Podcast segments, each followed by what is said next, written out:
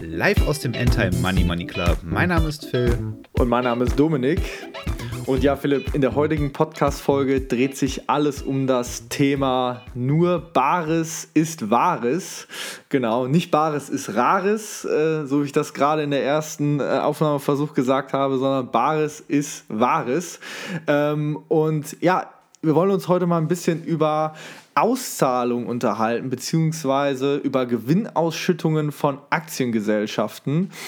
Grundsätzlich haben wir als Aktionäre ja zwei Möglichkeiten, ähm, Gewinne an der Börse zu erwirtschaften. Auf der einen Seite ganz klassisch durch Kursgewinne. Ich habe in ein Unternehmen investiert, der Kurs steigt, ich verkaufe mit Gewinn. Aber auf der anderen Seite können wir natürlich auch aus dem ganz einfachen Grund, und das muss man sich irgendwie ab und zu noch mal ins, ins Gedächtnis rufen, uns gehört ja ein Teil des Unternehmens das Unternehmen erwirtschaftet Gewinne, sprich ich als Aktionär habe in einigen Situationen als Aktionär auch einfach ein Anrecht auf eine Gewinnausschüttung. Ja, und das wird ja bei Aktienunternehmen über die sogenannte Dividende gemacht. Ähm, vielleicht vorneweg wichtig zu erwähnen, also ein Unternehmen hat die Option, Dividende auszuschütten, muss es aber nicht. Ähm, es gibt ja wirklich Vor- und Nachteile, die gegen eine Dividende oder für eine Dividende sprechen. Und das würde ich jetzt äh, vielleicht ganz gerne nochmal mit dir äh, diskutieren. Ähm, ja, Philipp, erstmal vorneweg. Hast du, hast du Dividendenzahler in deinem Portfolio? Ich äh, denke mal ja. Natürlich habe ich Dividendenzahler im Portfolio. Ich bin nicht rein auf Growth und was weiß ich was, nur Kursgewinne ausgerichtet. Ich denke, es gibt viele Vorteile, die Dividenden und Dividendenunternehmen auch mitbringen. Ich muss dich nur an einer Stelle noch kurz korrigieren. Du hast gerade gesagt, äh, es wäre eine Pflicht oder man hätte ein Anrecht auf äh, Dividendenzahlung. Das stimmt so nicht. Ähm, Im im äh, Gesetz steht das ein bisschen anders, beziehungsweise ähm, letztendlich hat man keinen Anspruch auf eine Dividende, die kann nämlich auch ausgesetzt werden, die kann nicht gezahlt werden, die kann gekürzt werden, die kann für immer verschwinden alles schon vorgekommen. Also von daher, das darf man nicht, äh, nicht ähm, verwechseln mit einem klassischen Zins auf, auf einem Tagesgeldkonto oder einem Festgeldkonto, wo der gezahlt werden muss. Eine Dividende ist da ein bisschen was anderes. Aber wir kommen ja äh, gleich nochmal auf äh, ganz bestimmte Unternehmen zu sprechen, die vielleicht auch in besonderer Art und Weise eben Dividenden zahlen. Und um deine Frage zu beantworten, ich habe so ungefähr 30 bis 40 Prozent meines Portfolios auf Dividendenzahler ausgerichtet. Das schwankt immer so ein bisschen, weil ich auch die nicht immer nur halte in meinem Portfolio, sondern auch ab und zu mal verkaufe und ein paar neue hinzunehme das ist halt einfach auch eine, eine, Philosophiefrage. Das muss man einfach von, von vornherein auch einfach sagen, ja. Äh, da gibt es die Leute, die Dividenden richtig lieben. Ähm, da gibt es auch andere Blogger, äh, hier ähm, Podcaster, da fällt mir ein, ähm, der Rente mit Dividende. Ich glaube, Alexander heißt der gute Mann der äh, richtet sich nur auf Dividenden aus und ähm, da gibt es Leute, die sagen, das ist totaler Blödsinn, das ist Gewinnentnahme, da kann man nicht mehr investieren, weil das Geld nicht im Unternehmen bleibt und so weiter. So dementsprechend ähm, gibt es da verschiedene Grundhaltungen in der Investmentwelt. Das eine ist nicht schlechter als das andere und deswegen sollte man sich auf jeden Fall mit dem Thema Dividendenstrategie auseinandersetzen. Und da kommen wir auch schon zu den ersten Vorteilen, die wir jetzt in dem Podcast beleuchten wollen. Natürlich auch die Nachteile. Der erste Vorteil ist natürlich, ähm, die Dividendenstrategie ist psychologisch gesehen halt irgendwie sehr angenehm. Ja? Man kriegt immer im bestimmten Rhythmus seine Dividende ausgezahlt, äh, wenn man sich Unternehmen geholt hat, die auch, ähm, sag ich mal, kontinuierlich und verlässlich Dividende zahlen und muss sich keine großen Gedanken über die Kurse machen und die Kursentwicklung. Sitzt nicht jeden Tag davor vor äh, deiner Watchlist und hoffst, dass jetzt äh, der Stock um 3 oder 4 Prozent steigt oder sowas und äh, kriegst die absolute Panik, wenn er 15 Prozent im Minus ist, sondern dir geht es vielleicht auch nur wirklich darum, dein Portfolio auf Ausschüttungen zu optimieren. Und dann spiele ich den Ball an dich zurück. Wie sieht es denn bei dir aus? Hast du Dividenden im Portfolio und was hältst du grundsätzlich davon? Ja, ja natürlich habe ich auch äh, Dividendenzahler im Portfolio. Ich muss sagen, ich, ich meine, wir werden ja gleich nochmal drauf eingehen, wie rational das jetzt an der äh, tatsächlich ist. Aber ich muss sagen, ich finde es auch irgendwie schön, ähm, dass man hier und da einfach auch mal äh, ein bisschen Cash zurückbekommt von den, von den von, den, äh, von den Unternehmen. Ähm, und ja, du hast natürlich recht, da habe ich mich gerade ein bisschen versprochen. Eine Dividende ist natürlich immer nur eine optionale Leistung ähm, und kann natürlich jederzeit äh, gekürzt oder ganz gestrichen werden. Und ähm, an der Stelle vielleicht zu erwähnen, wann und wo das mit der Dividende überhaupt beschlossen wird. Das Ganze ähm, wird an der jährlichen Hauptversammlung der Aktie äh, passiert an der jährlichen Hauptversammlung der, der, der jeweiligen Unternehmung und äh, wer die Aktie zu diesem Stichtag an, am Ende im Portfolio hat, hat dann auch ein Anrecht ähm, an der Stelle auf die, auf die Dividende. Ähm, was ich auch interessant finde und ähm, was ich auch wirklich nicht wusste ähm, eine ganz lange Zeit, ist äh, alles um den Dividendenabschlag. Weil eigentlich zahlt man sich die Dividende ja sogar einfach selber. Das heißt, du hast ja eine Dividende, du hast eine, eine Aktie, die ist 60 Euro wert. Ähm, und es werden 2 Euro Dividende gezahlt pro Aktie, ja gut, dann ist deine, deine Aktie am Tag nach der Dividendenausschüttung einfach nur noch äh, 58 Euro wert. So, das heißt, es wird ja ähm, und das Ganze passiert ja automatisch. Man nennt das dann Dividendenabschlag. Das heißt, am Tag nach der Hauptversammlung äh, korrigiert der Kurs um die ausgeschüttete äh, Dividende. Und das, da schlägt niemand irgendwas ab, sondern das wird ganz automatisch durch Angebot und Nachfrage. Die äh, Käufer und Verkäufer passen ihre Ordern an, Orders an und dementsprechend korrigiert der Kurs dann. Das heißt, da frage ich, spiele ich dann mal wieder an dich zurück, Philipp, da frage ich mich, okay, wenn ich mir die Dividende doch einfach nur selber zahle, ähm, wo ist dann überhaupt der Sinn an der Stelle? Ja, dieser sogenannte Ex-Dividendentag, der ist wichtig, äh, weil den man manchmal ja auch gar nicht wirklich sieht auf einem Chart, weil in der gleichen Zeit auch beispielsweise die Aktie an dem Tag noch steigen könnte, theoretisch, ja. Wird 5% ausgezahlt an Dividendenrendite. Äh, die Aktie steigt aber an dem Tag um 6%, äh, netto also um 1%, äh, siehst du das überhaupt nicht, dieses sogenannten Abschlag. Also dieser Tag, ähm, an dem dann die Dividende wirklich ausgezahlt wird, heißt wie gesagt Ex-Dividendentag. Und ähm, der wesentliche Unterschied, den man jetzt hier betrachten muss, ähm, um deine Frage zu beantworten, erstmal grundsätzlich ist, ähm, ich mache es an, an, einem Beispiel, glaube ich.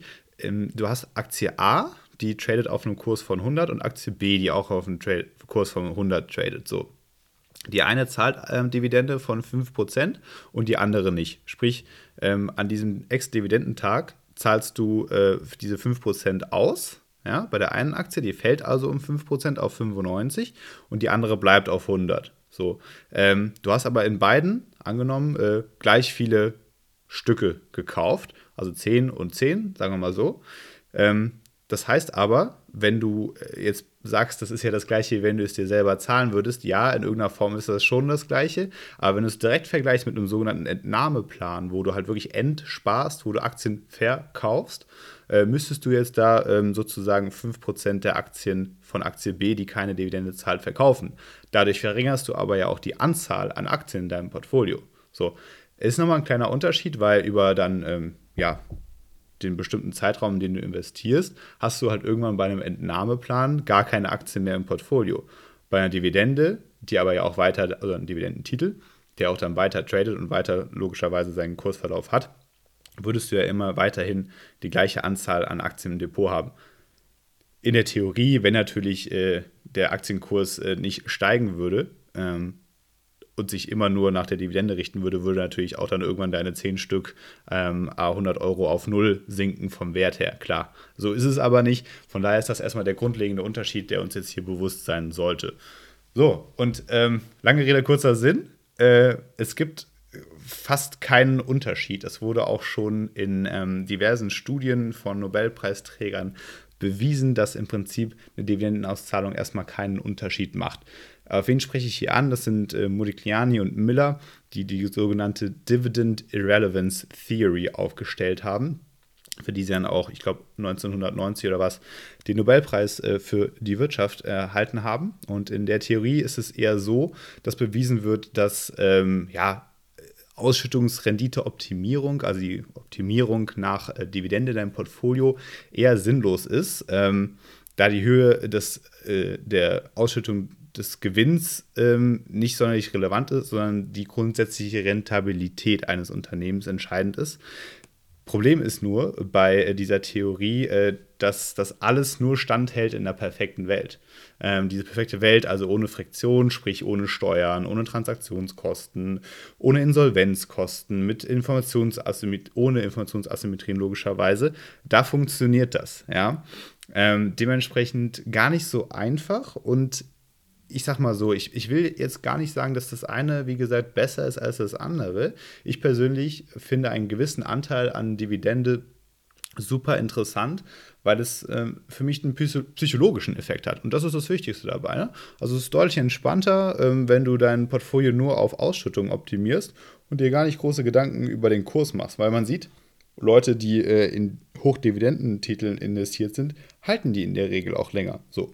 Das führt dann natürlich dazu, dass du auch meistens der bessere Anleger wirst, weil du eben diesen Buy-and-Hold-Ansatz, der ja bewiesenermaßen der beste ist, äh, auf lange Sicht, ähm, auch fährst. So, und du dabei bleibst. So ist es halt dann auch einfach eine, eine Wahrnehmungssache, dass ähm, ja, Ausschüttungen irgendwie positiver wahrgenommen werden. Man nennt, man nennt das Ganze dann Dividend Fallacy. Und ähm, ja, also wie gesagt, das ist ähm, eher so was Psychologisches, aber darin liegt auf jeden Fall erstmal so die Theorie begründet und der Unterschied zwischen Dividendenstrategien und eben Nicht-Dividendenstrategien. Ja, man kann ja schon fast behaupten, dass, dass eine Dividende so ein kleiner Airbag für eine, für eine Aktie ist. Ähm, und ich glaube, das wurde auch, ähm, du hast es gerade schon von den ähm, Studien da gezeigt. Äh, ich kann das nur aus eigener Erfahrung so ein bisschen äh, widerspiegeln, dass die Aktien, die wirklich eine Dividende auszahlen, deutlich unvolatiler sind, sprich die Schwankungen in der Aktie einfach viel geringer sind. Aus dem ganz einfachen Grund, den du gerade schon genannt hast, die Dividenden ähm, Jäger, die reden sich das vielleicht auch da, hier und da mal so ein bisschen schön, auch wenn die Aktie ein bisschen unter die, Rede, unter die Räder kommt, dann sagt man sich, okay, komm, äh, zahlt ja trotzdem noch weiter äh, die Dividende, ich halte sie jetzt einfach und so weiter und so fort. Ähm, das kann ich so sagen, weil ich da selber teilweise so dicke, dass, dass ich da so ein paar, ja, so fast schon so ein paar Verrecker im Portfolio habe, wo ich mir dann sage, okay, die zahlen einfach weiter Dividende, die halte ich jetzt einfach. Ähm, du hast, du hast ja, du hast hier eine wichtige Sache gesagt, und zwar hast du gesagt, äh, die niedrige Volatilität.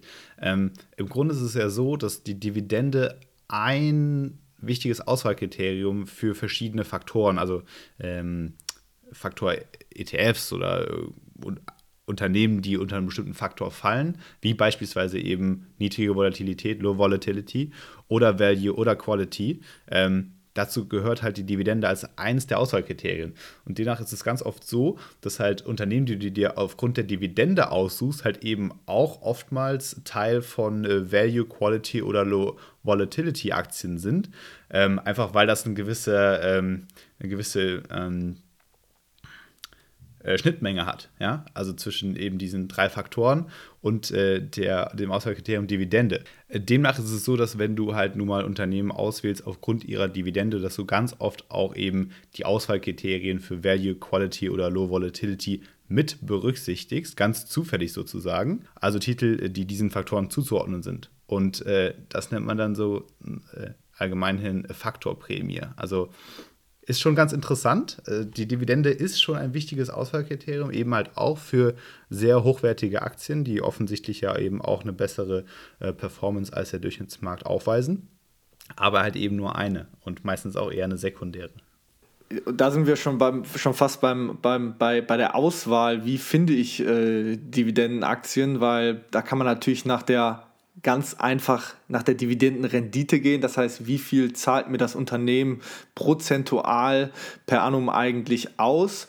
Oder wie du gerade schon beschrieben hast, man nimmt noch weitere Faktoren hinzu, um ähm, die richtige Wahl zu treffen, weil Spoiler, nur Dividendenrendite an sich äh, ist nicht, die richtige, nicht der richtige Weg zur Auswahl. Aber äh, Philipp, ich würde sagen, Auswahl bzw. Auswahlkriterien verschieben wir einfach auf eine andere Folge, weil sonst wird das Ganze hier einfach ein bisschen zu lang.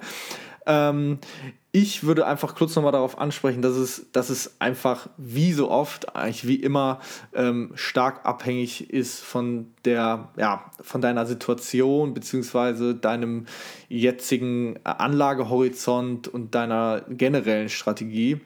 Ähm, wenn du jetzt in deinen 40ern, 50ern bist, äh, schon ein gewisses ähm, ähm, Net Worth ähm, angehäuft hast und wie du eben schon beschrieben hast, die Strategie fährst, okay, ich möchte Auszahlungen ähm, durch eine Aktie generieren, um dadurch mir mein ähm, ja, Leben zu finanzieren, dann ist eine Dividendenstrategie natürlich goldrichtig. So kann man natürlich regelmäßige Auszahlungen ohne Entnahme von Aktien abbilden.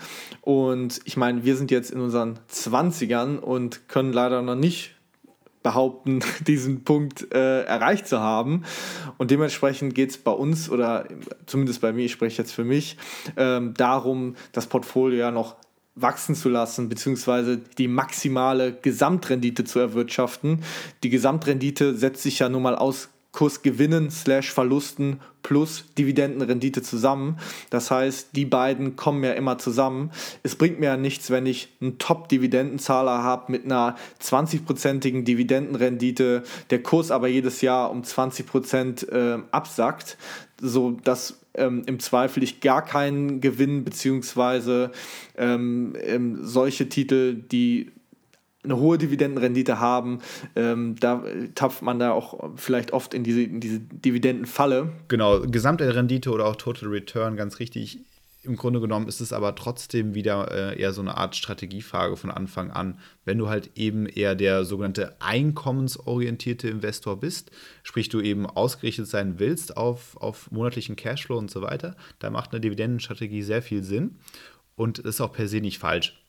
Wir hatten es, glaube ich, mal in der ETF-Auswahlfolge. Da geht es ja auch immer darum, Nimmst du einen ETF, der ausschüttet? Nimmst du einen ETF, der thesauriert? Das ist natürlich ähm, sehr stark davon abhängig, wie du dich äh, grundsätzlich ausrichten willst. Wenn du beispielsweise in der komfortablen Situation sein solltest, dass du sehr, sehr, sehr viel Cash hast und du davon einfach so eine Art Einkommen beziehen willst, ja, dann kaufst du halt eben für sehr viel Geld ähm, sehr starke Dividendentitel und kannst davon in der Regel dann auch ein sehr gutes Einkommen beziehen. So, das kann schon funktionieren und äh, demnach, wie gesagt, ist das eine individuelle Sache natürlich kommt dazu auch, dass man einfach weniger Fehler macht grundsätzlich. Man weniger tradet, weniger Kosten produziert.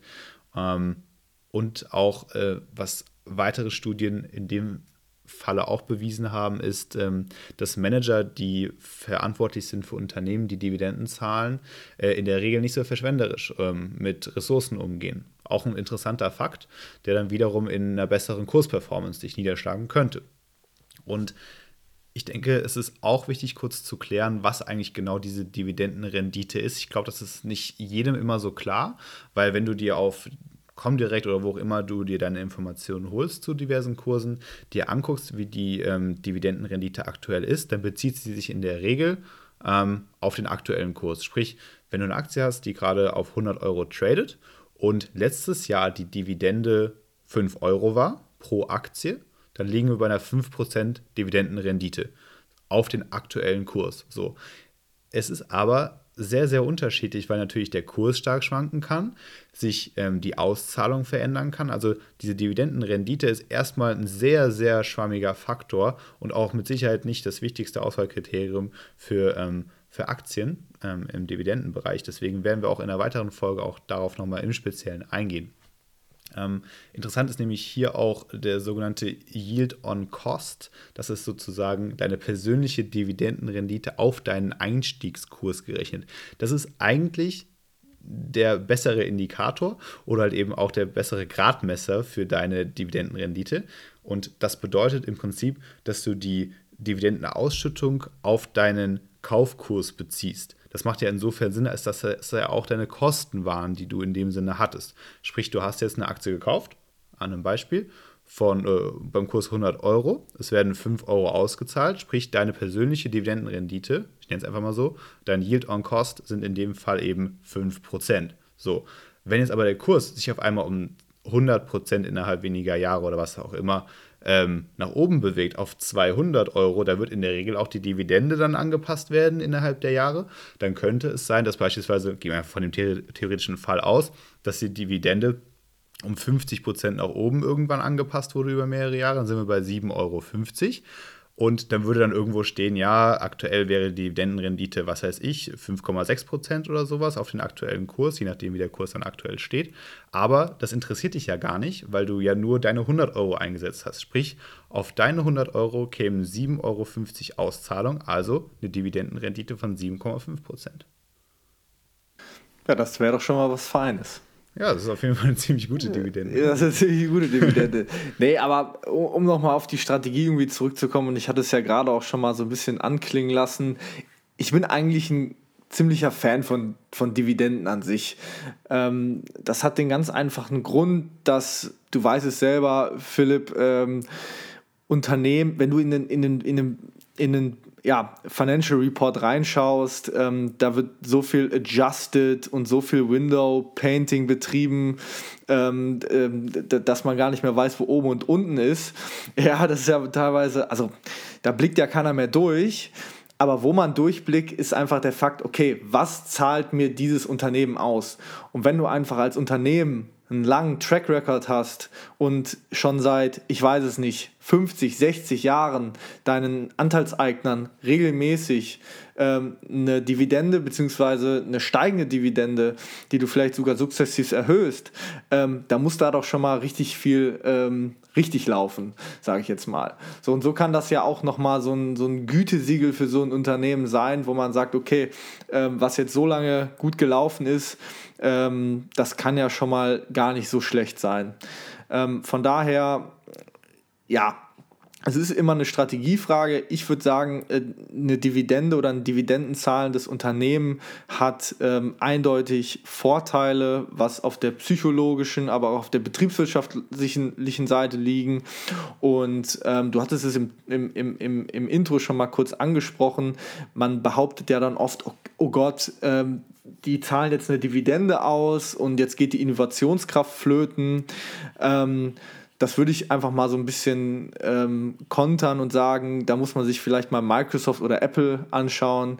Die zahlen jetzt schon seit 2003 bzw. 2012 äh, eine Dividende und da würde ich einfach mal sagen, da ist alles andere als äh, Innovationskraft verloren gegangen. Ja, richtig. Also App, Apple und, und, Microsoft kann man bestimmt nicht als äh, innovationslos äh, einstufen. Und das bringt mich auch zu einem weiteren Punkt, den wir hier noch gar nicht wirklich beleuchtet haben. Es gibt ja nicht die eine Dividendenstrategie das ist ja wesentlich hierbei, sondern es gibt diverse Ausrichtungen der Dividendenstrategie und vielleicht können wir einfach mal zwei, drei davon hier kurz anreißen, die wir dann vielleicht nochmal in der nächsten Folge ähm, mit den Auswahlkriterien im, im Detail beleuchten. Also zum einen gibt es die ganz klassische, simple Aktienauswahl von Aktien mit einer hohen Dividendenrendite. Punkt. Fertig aus. Ähm, da fällt mir als allererstes auch Benjamin Graham ein, sozusagen ähm, der Mentor damals noch von ähm, Warren Buffett, der einfach immer hingegangen ist, aus einem Index sich die 10 oder 15 Titel genommen hat mit der höchsten Dividendenrendite und in die investiert hat. Das war so ein Teil seiner Strategie, die auch offensichtlich ganz gut funktioniert hat. Ähm, würde ich aber grundsätzlich eher von abraten, weil das sehr stark simplifiziert ist, sich einfach nur das anzugucken. Ganz einfach auch unter diesen Aspekten, die wir gerade beleuchtet haben, zu sagen, was ist eigentlich Dividendenrendite und wie wird diese berechnet. Von daher schwierig. Ja, auf was beziehst du es? Auf die zukünftigen Dividendenzahlungen, auf historische Dividendenzahlungen, auf den aktuellen Kurs, auf den Kurs in zehn Monaten und so weiter und so fort. Also schwierig. Aber das könnte auf jeden Fall, sage ich mal, der Einstieg sein in die Dividendenwelt, wenn man sich ein Dividendenportfolio aufbauen will, sich einfach mal die mit den hohen Dividendenrenditen anzugucken und dann vielleicht weitere Faktoren anzulegen in der Auswahl. Was mir natürlich auch einfällt, sind die klassischen Aristokraten oder der sogenannte Dividendenadel. Ähm, wir haben das natürlich in unseren Copper Drop Folgen schon ein bisschen beleuchtet. Als allererstes kommt mir da natürlich Johnson Johnson in den Kopf, der klar zu den Aristokraten zählt die Aristokraten, das ist so, ja, ich sag mal, eine lose Definition von äh, Dividendenzahlern mit einer bestimmten Historie. Ich glaube, das kommt aus dem US-amerikanischen äh, Investorenbereich und dort gilt es ähm, als klassisches Qualitätsmerkmal, wenn eine Aktie oder ein Unternehmen seit mindestens 25 Jahren die Dividende kontinuierlich erhöht hat.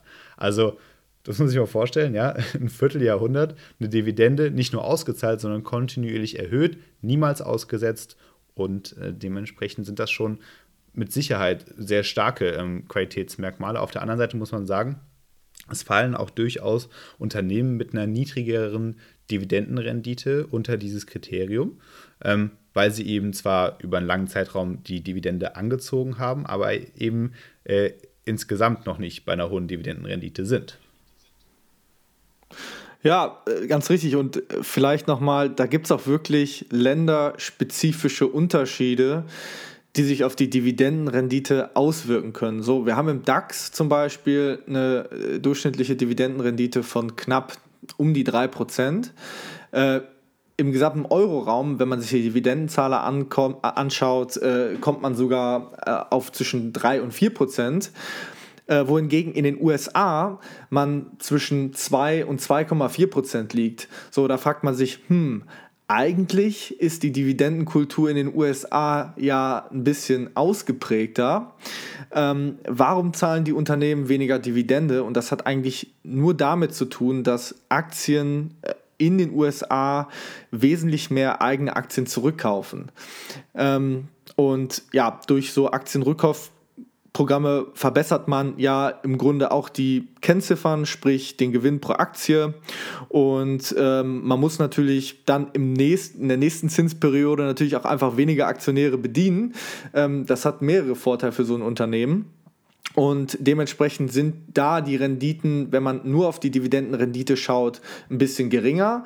Man hat allerdings da auf lange Sicht gesehen Vorteile, weil eben eigene Aktien zurückgekauft werden.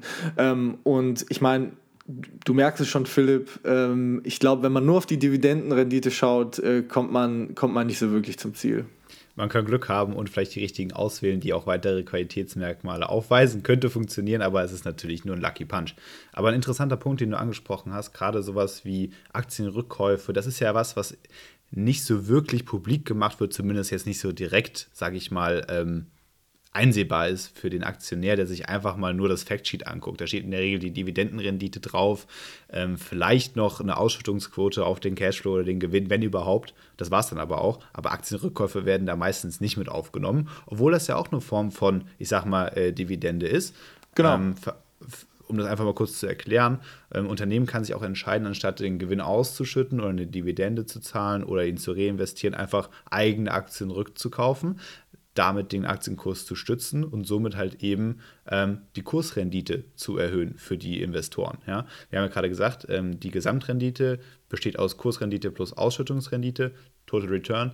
Demnach ähm, ist es so, dass halt eben auch Aktienrückkäufe den, ja, den Kurs stützen und damit die Kursrendite erhöhen. Also irgendwo wird das Geld immer hingelenkt und von daher, äh, ob es jetzt im Kurs niedersteht oder in der Ausschüttung, äh, das ist dann natürlich auch Frage der Philosophie und der Ausrichtung des Unternehmens. Neben den zwei gerade angerissenen Strategien gibt es natürlich noch eine weitere Strategie und das ist im Prinzip die Wachstumsstrategie oder auch ähm, Dividendendynamik oder Dividendenwachstumsstrategie genannt. Und hierbei geht es eben nicht darum zu sagen, ich brauche ein Unternehmen, was eine super hohe Ausschüttungsquote hat oder eine super lange ähm, Historie an Dividendenauszahlungen, sondern es geht vielmehr darum zu sagen, wie entwickelt sich die Dividende, wie dynamisch entwickelt sich die Dividende, ähm, sind die Dividend Growth Rates, also sozusagen ähm, das, äh, die jährliche Zuwachsrate an, Dividendenauszahlungen gut oder stabil oder über dem Durchschnitt. Und das macht es dann interessant. Also du hast ja auch das äh, Thema Apple und Microsoft angesprochen. Das sind ja Unternehmen, die über Jahrzehnte jetzt sehr, sehr gut performt haben am Aktienmarkt und mittlerweile halt so stark sind, so etabliert sind, dass sie schon Richtung Dividendenzahler gehen, aber noch lange nicht in Richtung Aristokraten oder irgendwie eine höhere Dividendenausschüttung grundsätzlich haben, aber halt eben unter das, vielleicht schon unter das äh, dritte Schirmchen hier fallen, nämlich den Dividendenwachstum, weil sie eben sehr, sehr stark ihre Dividende von Jahr zu Jahr erhöhen und ähm, SAP ist beispielsweise auch so ein Kandidat im deutschen Aktienindex, der das macht. Demnach, ähm, ja, könnte das auch noch eine interessante Sache sein. Ja, ich meine, für uns in unserer jetzigen Situation ist es so ein bisschen Hölzchen-Stöckchen-Spiel. Ähm, wie kann ich die Gesamtrendite am Ende erreichen? Und wie man sie erreicht, ist am Ende ja jedermanns äh, äh, kann, kann jeder für sich selber entscheiden. Aber Dividendenzahler haben definitiv so ein paar Effekte, wie zum Beispiel, dass man einfach ein disziplinierter Sparer äh, werden kann, dass man einfach ein bisschen mehr diesen Buy-and-Hold-Ansatz ähm, im Depot verfolgt, der am Ende immer zielführender ist. Und ich meine, Philipp, wir beide kennen das selber, man muss sich einfach manchmal zurückreißen, äh, nicht immer in den Aktionismus zu verfallen und die Aktie zu kaufen, verkaufen. Ähm, so, und da sehe ich äh, Dividendenzahler einfach so ein bisschen als ähm, als, als, als kleiner ja, Trick, um das so ein bisschen besser umzusetzen. Äh, ich muss vielleicht nochmal sagen, mir fällt es bei deutschen Aktien wesentlich schwieriger, einfach aus dem einfachen Grund, dass ähm, viele Euro, äh, viele Aktien aus dem Euroraum einfach nur jährlich ausschütten. Das ist für mich so ein Ding, okay, da kommt einmal im Jahr eine relativ große äh, Summe auf einmal ähm, und dann kommt erstmal wieder ein Jahr nichts. So, ähm, da bin ich so oft verleitet zu sagen, okay, ähm, dann nehme ich das Geld jetzt und investiere es in andere Titel, wohingegen man bei äh, halbjährlichen oder sogar Quartalsausschüttern, äh, ich meine, in den USA ist ja gang und gäbe oder gehört zum guten Ton, dass man ja eigentlich äh, quartalsweise die Dividende ausschüttet, was für mich wesentlich attraktiver, äh, sie fühlt sich wesentlich attraktiver an, weil man einfach öfters mal ähm, den Namen der Aktie im Konto nochmal sieht und die Ausstellung einfach regelmäßiger vorgenommen wird. Ähm, so, und ähm, ich meine, wenn man nochmal einen Schritt weiter denkt, Compound Growth, ist das natürlich auch nochmal ein zusätzlicher Pluspunkt, äh, wo, wohin man sagen muss, okay, äh, bei meinen Beträgen macht es jetzt noch keinen Riesenunterschied, ob es äh, quartalsweise oder jährlich ausgeschüttet wird. Ähm, in der Birne macht es für mich allerdings schon einen Unterschied und ich kann mich wesentlich einfacher von deutschen Aktien trennen, wo ich gerade jetzt äh, Anfang Juli die Dividende bekommen habe und sage, okay, dann verabschiede ich mich jetzt erstmal hier für ein halbes, dreiviertel Jahr und versuche mein Glück irgendwie noch mal in einer anderen Aktie.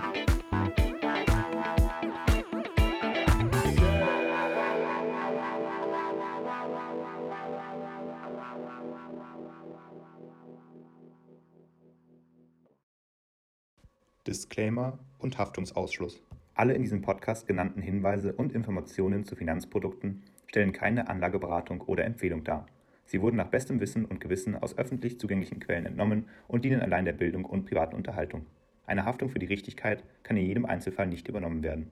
Sollten die Hörer sich die Informationen und Inhalte zu eigen machen oder etwaigen Vorschlägen folgen, so handeln sie eigenverantwortlich. Kapitalanlagen sind mit Risiken verbunden.